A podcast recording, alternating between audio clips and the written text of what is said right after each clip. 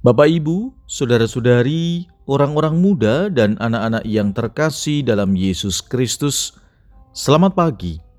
Salam bahagia dan salam seroja untuk kita semua. Berkah dalam. Bersama dengan saya, Romo Antonius Garbito Pambuaji, menyampaikan salam dan berkat Allah yang Maha Kuasa. Dalam nama Bapa dan Putra dan Roh Kudus. Amin. Hari ini Selasa 14 Juli dalam pekan biasa ke-15. Bacaan pertama dalam liturgi hari ini diambil dari kitab Nabi Yesaya bab 7 ayat 1 sampai dengan 9. Bacaan Injil diambil dari Injil Matius bab 11 ayat 20 sampai dengan 24. Sekali peristiwa, Yesus mulai mengecam kota-kota yang tidak bertobat. Meskipun di sana ia melakukan paling banyak mujizat. Ia berkata, Celakalah engkau Korazim, celakalah engkau Betsaida, karena jika di Tirus dan di Sidon terjadi mujizat-mujizat yang telah kulakukan di tengah-tengahmu, pasti sudah lama mereka bertobat dan berkabung tetapi aku berkata kepadamu pada hari penghakiman, tanggungan Tirus dan Sidon akan lebih ringan daripada tanggunganmu. Dan engkau Kapernaum, apakah engkau akan dinaikkan sampai ke langit? Tidak. Engkau akan diturunkan sampai ke dunia orang mati. Karena jika di Sodom terjadi mujizat-mujizat yang telah terjadi di tengah-tengahmu, kota itu tentu pasti masih berdiri sampai hari ini. Maka aku berkata kepadamu, pada hari penghakiman, tanggungan negeri Sodom akan lebih ringan daripada tanggunganmu. Demikianlah sabda Tuhan.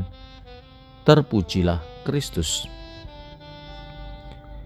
Saudara-saudariku yang terkasih dalam Yesus Kristus. Apa yang kita dengar baru saja jelas bahwa Yesus mengutuk beberapa kota yang menutup diri terhadap tawaran keselamatan yang dibawa oleh Yesus. Tawaran keselamatan itu hanya akan berarti bila ditanggapi dengan pertobatan yang radikal.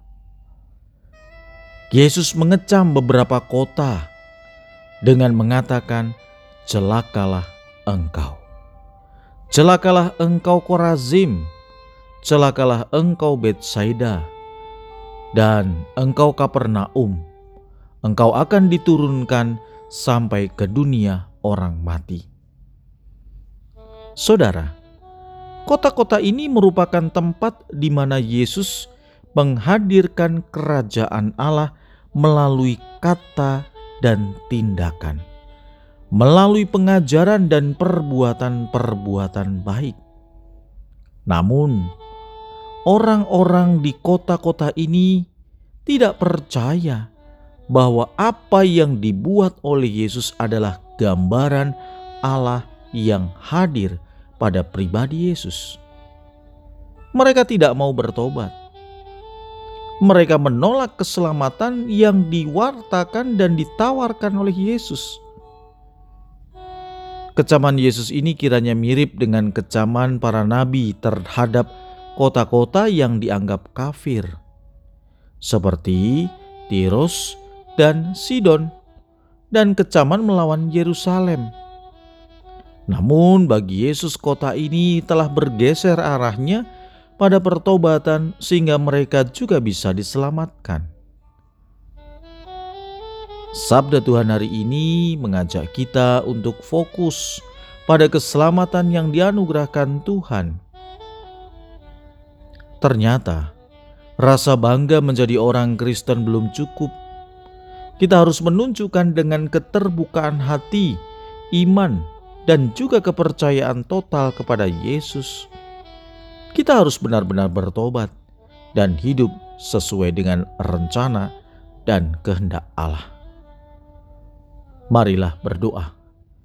Ya Tuhan, ingatkanlah kami untuk senantiasa memiliki semangat tobat, agar keselamatan yang kau janjikan boleh kami nikmati pada saatnya nanti. Berkat Allah yang Maha Kuasa, dalam nama Bapa dan Putra dan Roh Kudus. Amin.